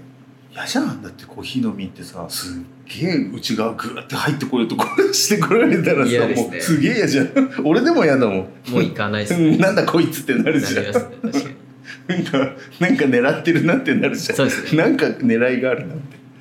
そういうのそういうのしないもんツボをかわされるんじゃないかみたい なうん、そうそうそうそうそうなんかなんかあるでしょみたいなそういうそういうのはしないね怪しいセミナーに誘われるんじゃないかみたいになそうっそうてそうくるそうだからある程度の距離感みたいなのは必要だと思うよ、うんうん、と思なんかもう大人になると、う、うん、人と真正面向かってうん真剣な話をするみたいなのが、うんまあ、なくなっていくんですよ仕事以外でなんか。うんうんうんでその、まあまあ、僕が友達が少ないからなのかもしれないけどそういう機会があんまなくて俺はあいやいや あ高橋さんはななんか高橋さん特殊なんですよとか特殊かそうまあねなんかなんか高橋さんもまあそうだけどなんかもちろんねその文学と汗の執筆人の人たちとはその1対1で話をして、はいい、つも編集で、まあ、うんちょっとね東京住んでる人とかはできないけど、うんお話をしてっていう感じでやってるんですけどうんなんかその人の本当の本当のところってうん話してても出ない時もある。なるほどでそれは別に隠してるとかそういうんじゃないんですよ全然その嘘ついてるとかじゃ全くなくて俺だってこうやってしてる時に言えないその一番大事なその核となる部分みたいなのって口では出ないっていうかうんうんだからそれを文章とかあーなんだろうな何か表現、まあ、音楽であったりとかそういうので出していくのがまあなんか芸術なのかなっていうのをなんか、まあ、最近思っててかっこいいねいやいやいや、うんかっこいいことはないけどだからこういう文芸誌を出すっていうことは、うんその人が普段思ってるけど、ん全く外に出さない部分が載ってるのかなとか、なるほどそねうなんかエッセイじゃなくても、うん物語とか小説とかであっても、うんなんかその、まあ、特に俳句とか短歌、まあ、短歌が特にそうかがあの結構短い文章短い言葉なんだけどその人の本質が出てったりとかする印象があって僕は。であと、まあ、その小説でもその人のいいと思ったりとかこれは嫌だって思ったものが結構出てるじゃないですか。へーうんまあまあそれはわかるけどそうだかうんら、なんかこういうふうに文芸誌っていう形を取ることでうんの街で普段過ごしててちょっと顔を合わせたりするぐらいの人だったりとか、うんまあ、名前だけ知ってるけど知らない人とか、うん宮崎に同じ町にいるんだなっていうぐらいの人たちの考えてるうん本当の本当のところみたいなのが垣間見えるのがやっぱり文章の面白さなのかなってなるほどね思うんですよね。そうそこまで見てるんだねうん、いやいやなんかそうなのかなと思ってで高橋さんがエッセイを書いてくれたりとかした時に、ん高橋さんがね第3号に書いてくれたの本当にすごい好きでマグロなんかねすごい上手くなったなと思ってそれ高橋さんの出し方本当うんあのね「大正マグロ」っていうタイトルのエッセイを書いてくれてたんですけどあの高橋さんがなんかすげえコラムこなれたエッセイそれ書いてきたみたいななりましたよなりましたよ本当うんなってだって最終的に何が言いたいかさっぱりわからんしねえー、強引にまとめるこの終わり最高ですね運動、うんうんいやなんかこの4ページのこの感じがうんすごいうまい,、うまいなって思ってうんとそうだからたかしさんはまあもともと変な文章を書くなって、面白い文章を書くなっていう人だったんだけどうんこう人に見せることがどんどん上手くなってるなって思ったんですよね。あ本当うん、そうそうそうだから なんかそのみんなそれぞれエピソードって持ってるじゃないですかうん過去の。うんうんでまあ何かのタイミングで話とかで上がってそれを話したりとかすると思うんですけどうんエピソードトークみたいになると思うんですけどうんなんかこれをこうやってエッセイとして出すことで、なんかその話で聞くだけじゃない味わい深さが出ますよね。あ本当そうそう そうって思うんですよ。うんそれがなんかすごい文字に残ったのがすごい嬉しいなって思って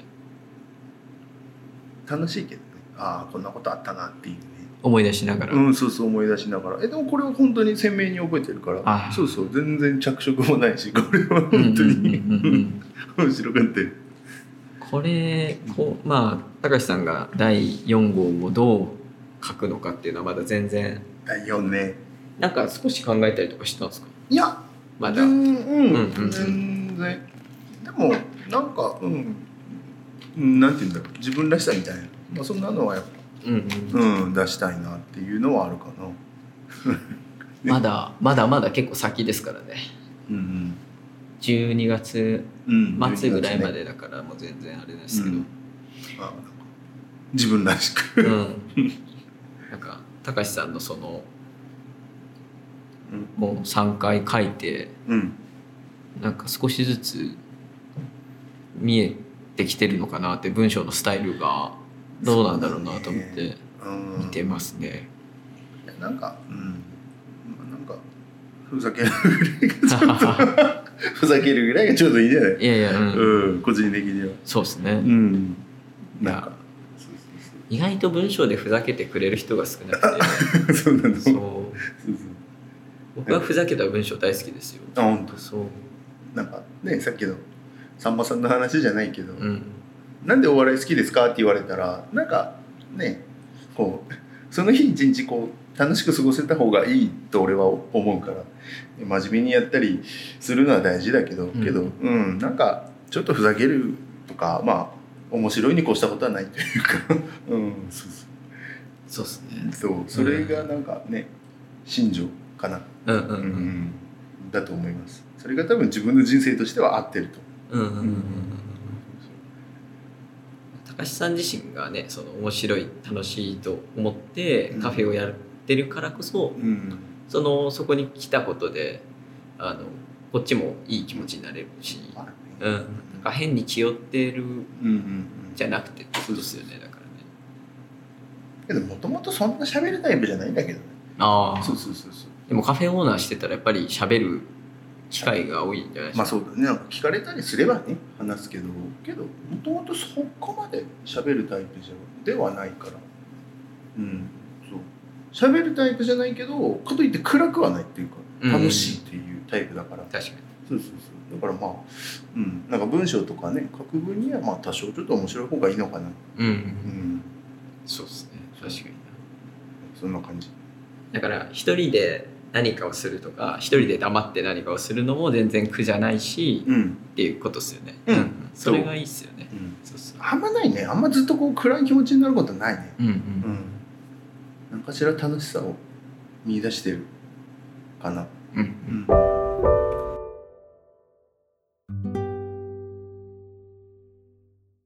今2022年の8月ですよ8月10日に収録してますけどそうでで僕も高橋さんに初めて会った時は27歳かなお多分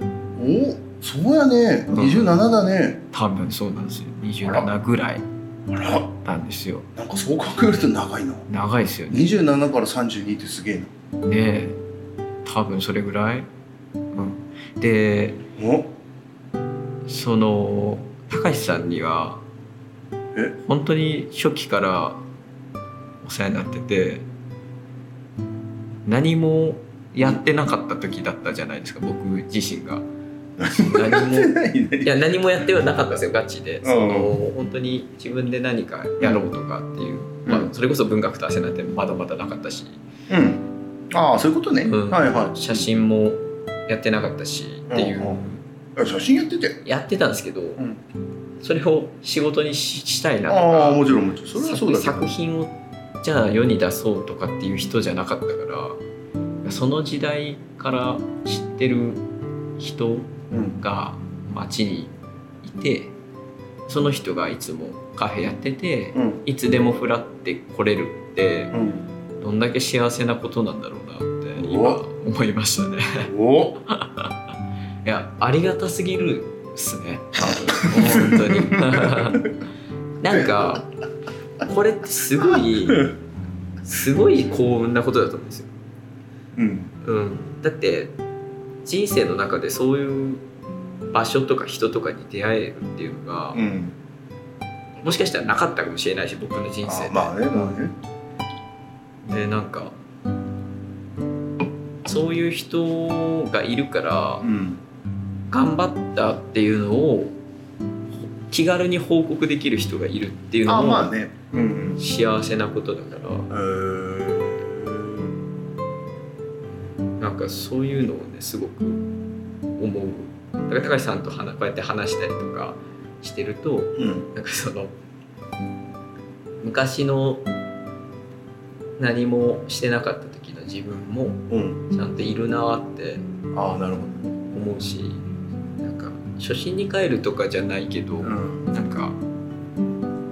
それこそ気負わなくていいうんから楽ですね、なるほど ねうん、それがコーヒーっていうもの飲み物か香りとかまあそこを味返してっっていうのを介してっていううんのがすごく幸せですね、なるほどうん、だからまあそういう高橋さんとだからこういう文学と汗っていうそのまあ一つのなんだろう本うんで一緒に世に出す何かを作れてるっていうのも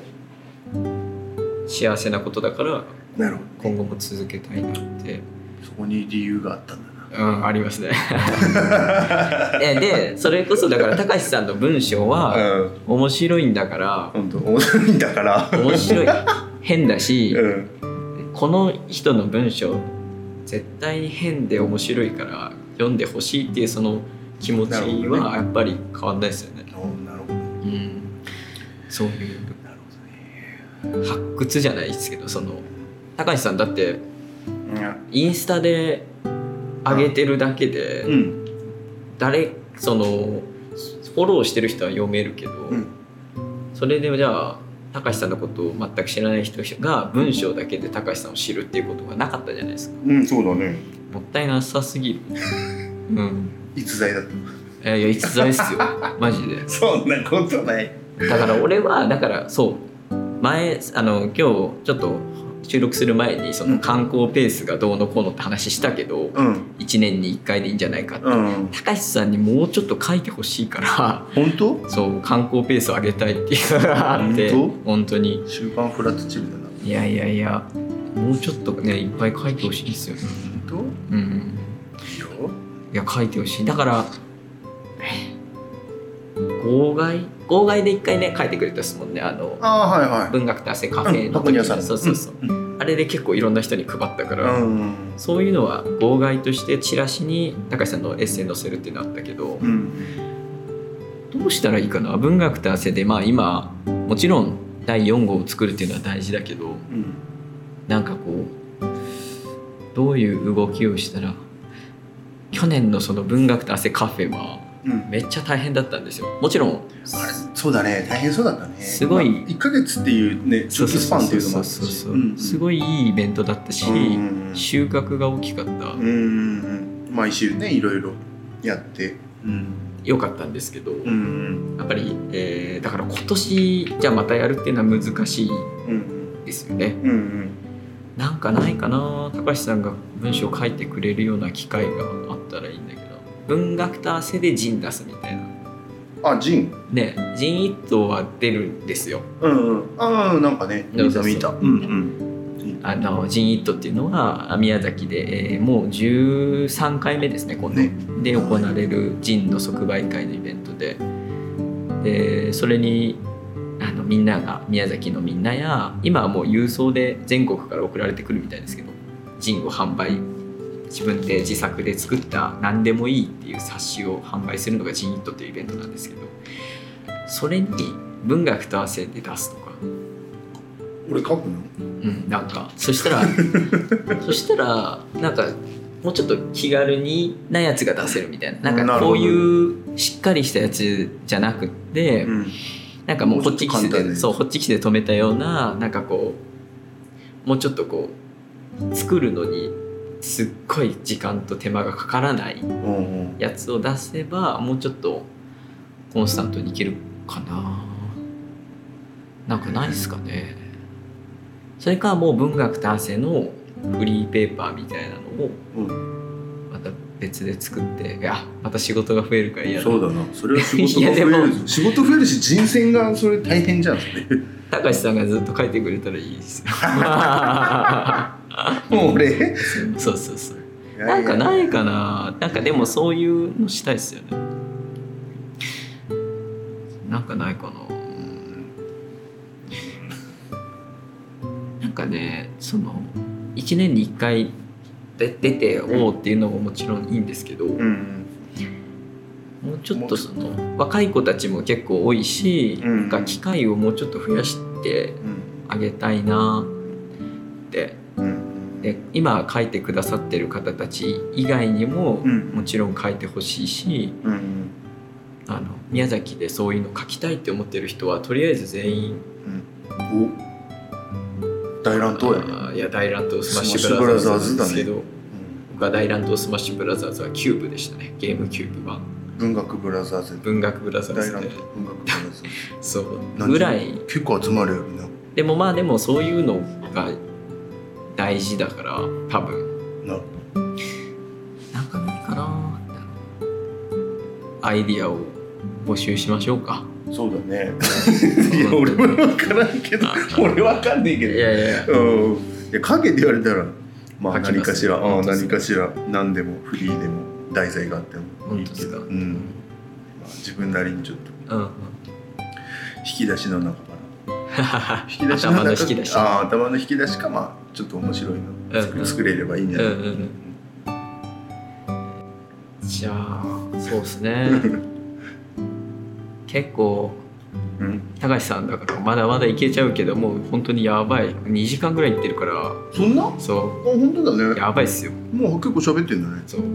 俺ら本当長いですね話すとめちゃめちゃだからチルにうんあの今まで来てすごい長かったとかって考えたら確か1時間とか平気で超えててカフェその僕が普通にカフェ利用うんする時にうんテイクアウトっつってんのにだから テイクアウトでテイクアウトもらってんのにそのテイクアウトカップ持ったまま高橋さんとずっと喋ってて1時間とかあるねありましたね。あるねあったあったあるまあ、別に何の話もしてないんですけどねでもそれがい いいやそれがいいだからそれがいいだからそれがいい、なんかそういうのいいっすよねうん、じゃあなんかどういうふうにまとめたらいいのか全く分かんないですけど今日のまとめ今日のまとめ今日のまとめは、はい俺はあの郡司君が不眠症っていうのが気になって気になってしょうがない そこをどうにか改善できあるかな改善してくれますえー、改善か改善してほしいな俺の不眠症を誰か治してほしい起きてろって言われたらでもどんぐらい起きてられるあのだから一晩起きてられて6時7時でですよお結構だね朝になってますよだから俺ね4時5時がリミットやであ本当ですかもう3時ぐらいまで寝れなかったら起きてよってすんじゃん、だかああらります4ね時5時がリミットであどーっかで寝てる4時5時でだからそれ以上って多分起きてられないああそうなそんうそうだそう6時7時って言ったら結構だねなんかもう朝日見ようみたいなテンションになるんですよねああ そっからでも寝るよこうやってえっともうもう行動入るよしじゃ普あも通うに行こうみたい左右を飲んでなうんうん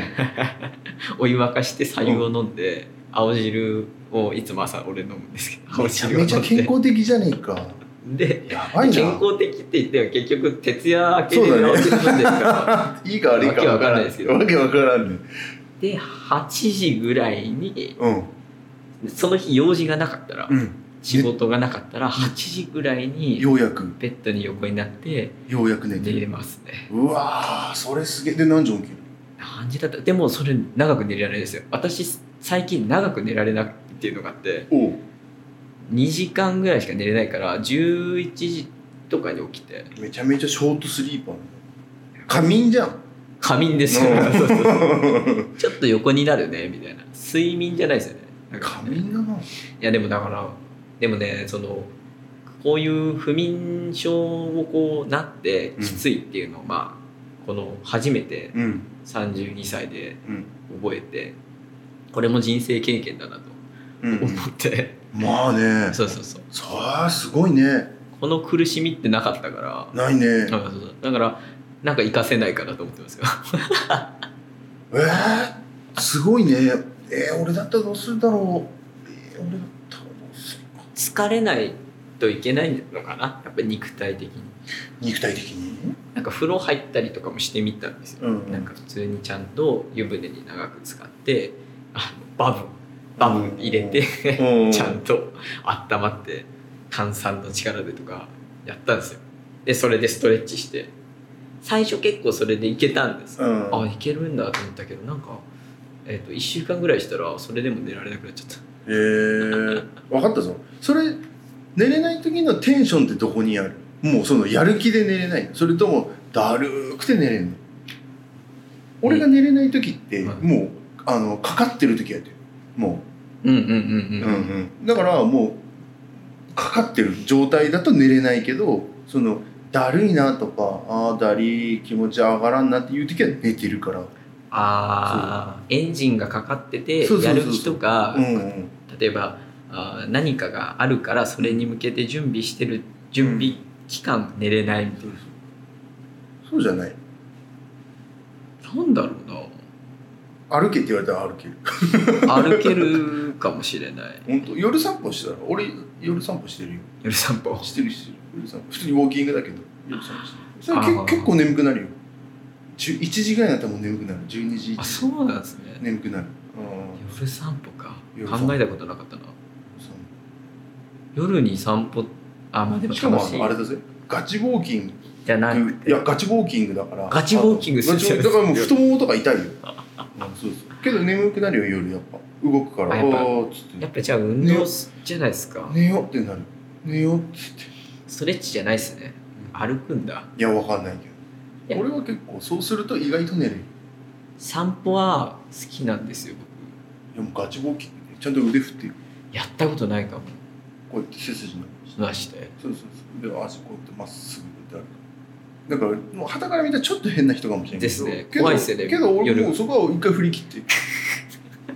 て そんな遅くないよそんな1時2時じゃないけどあ日付がある前ぐらいは全然結構今多いよでもコロナコロナの影響かわかんあなーいけど夜にウォーキキングンねそう夜ウォーキングしてる人結構多かったりしてるから人を避けてうん、そうそうなんかそんなじ感じかもしれないけどとかなんかほら変な服装してなければいいじゃんなんかまあちょっとねシュシューズ履いてみたいなちょっとズボン履いてあウみたいォなーキングしてますよとか、ってういん、そうそうそんな感じで走っとけば全然あれだし結構疲れるよ汗かくし、まあ、今時期的にもだし汗かくし反射板を買おうあのあうんまああった方がいいけどねでうんたすきみたいなやるか夜ウォーキングそのあれねテンションが上がっていればねそのそうじゃなくてこう「はあだるいな」とかなんかこう 「疲れたな」なんかいろいろ考えるなっていう時は分からんどっちだろう普通になんかあれなんだ睡眠薬みたいなちょっとこあーうバランス整える程度よ、そうですうんね、変なやつじゃなくていやそのそれを利用してるっていう人も知り合いでいるからあれでもなくなったらダメなんじゃないっけなんねかそれに慣れちゃうそうそうそうそうな聞くよな私なんか依存系のやつとかまだやったことないからわかんないですよ ねタバコもしないしそうだねそうそうだおから酒もそんなあれだろ飲まないです毎晩のね飲むわけじゃないしそうそうね俺なんてもう依存だらけだ もう依存しかしてねえからなも酒タバコう自分の人生に依存してるからいいんだよまあそうですねそう確かにそ確うか考にえればいいんだよそうですねそうそうそうそ物はいいよみたいうな物は感じですけど なんかかっこいいこと言ったっていうか 物はいいよみたそいうな自分の人生だからいいんだよあでもまあとりあえずまず夜ウォーキングっていうのはちょっとやってみていいかもしれんよねうんちょっといいかもしなんか報告に来ますね不眠症治ったれんじゃあね治らないねきついもんね夜寝れんの夜寝れんのきついねいやきついだろいやなんかうなあねなんか人間ってやっぱり睡眠が一番大事なんだなって最終食べなくても睡眠だけ取れるっていうことが一番いいなって思いました本読んで本読めるじゃん本は読めるじゃないですかだから本読んでて眠くならないあそっかそうすげえねじゃあもう毎晩更新できるねけど覚えてないとダメだもんねそれでなご読んだけど忘れちゃったらダメだもんなああなそうですねね確かに確かそっかそれ読み損だよねねそれだったら読み損だよ に そうですね何の話して何のる 話まあでもとりあえずあのなんだろうなこれ全然あれですけど、んまあ、今後もうんはいあー、まあ、急なまとめに入るけどいやだから今後もとりあえず第4号が今進行してて、うんえー、と執筆陣にはテーマを投げてるからそれを、まあ、待ってるっていうのと、まあ、12月末だからまだ全然あれでその間にこう執筆陣の人たちがこういろんな経験をして何かそれで、まあ、僕が思うのはそのテーマキーワードを頭の片隅にありながら生活してもらって最終的に生み出されたものに興味があるなるほどっていう感じなんで。うんなんかそれをすごい僕は楽しみに待ってるっていうのとあとはまあ高橋さんのフラットチルコーヒースタンドが6年目を、6周年をはい迎えるんで9月にね高橋さんの誕生日の次の日ですよね早いですね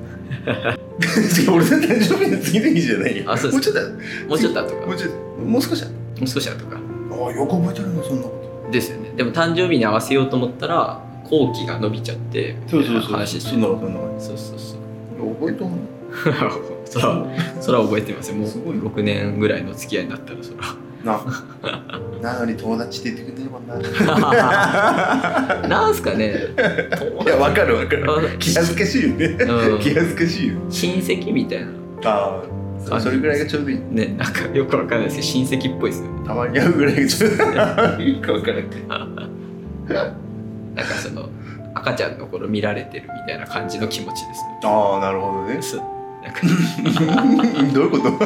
俺の赤ちゃんの頃を見てもらってる感じがするんですよ親あー戚感ってそういうことですよねだから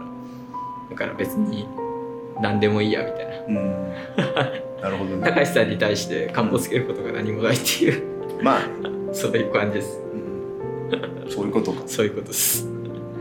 リラックスできる関係っていう感じです。チルだねチルですね。あーいいこと言ううまくまとまったとこうろまくまとまったね じゃあ、あの、そうですね。今日は、本当に今日はね、結構ダラダラトークだったけど、うんうんこういうのって僕はいいと思ってるんで、あ本当う文学男性ポッドキャストんうん2週目は、まあ1周目よりも多分どんどんダラダラになってい くという予想で、そうだね。はい ありがとうございますそはれい、で、ありがとうございました。多分本当になんかすごい何周するとか、うん誰がこうとかじゃなくてうん。僕がそのあの収録できるタイミングで話したい人と話すっていうのでやっていくからはい。高橋さんが第3回に来るっていうのも結構近いかもしれないんで よろしくお願いしまおああ、全然、俺はいつでも。すいつでもいいですか うん。ありいがつとでも。 次来たら面白いけどね。じゃあ次もうこいつかまたこいつじゃんみたいな。第10回うん第9回黒木隆うん第10回黒木隆うん、また来たみたいな。今回の収録時間がめっちゃ長すぎるっていうので2回に分かれるかもしれないですけどああ、なるほどね。そんな使う めちゃめちゃ使うじめゃないち。ゃめちゃカ使うかもッしれないトですね全然しない。カットなしみたいなそれも、それもそれで面白いかもね。完全版完全版を。なんだよ完全版。完全版完全版。じゃああのとりあえずお互いな暑いですから今年の夏そうだね、猛暑だか本当に気をつけて乗り切っていきましょうら。はい。はいということで今日はえーフラットチルコーヒースタンドのオーナーの黒木隆さんとのお話をしましたはい。はい、どうもありがとうござあいりました、がとうございました。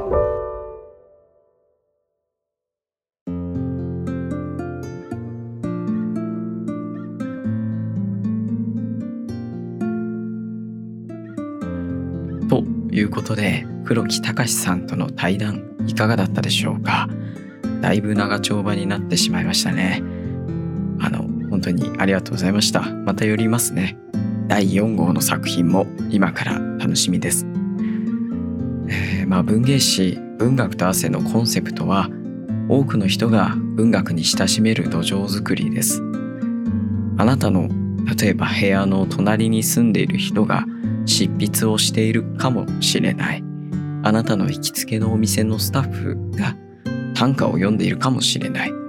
あなたのバイト先の店長が長編小説を書いているかもしれないそういう短さ同じ町の誰かが文学に情熱を注いでいるというドキュメントとしても発行していけたらなって思っています対談の中でもお話ししていますが第4号に向けて少しずつ動いています来年春頃かなと思っていますそして